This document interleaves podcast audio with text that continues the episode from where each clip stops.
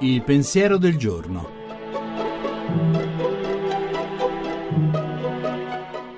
In studio Paola Ricci Sindoni, professore ordinario di filosofia morale.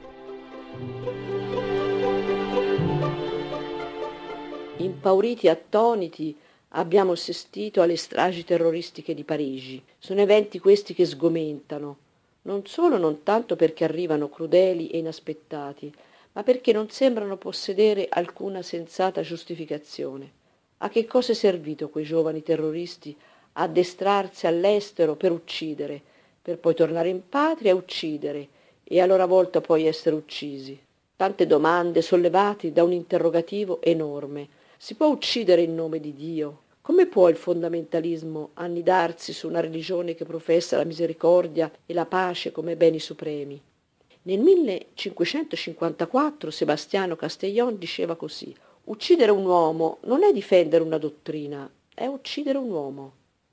Eppure siamo ancora lì, all'idea cioè che Dio abbia bisogno di sacrifici umani per essere difeso, che non si cada mai nella folle convinzione che la religione, ogni religione, è violenza, perché sono invece le infinite rivelazioni di Dio a rassicurarci che il bene ci è stato dato e che dobbiamo difenderlo sempre.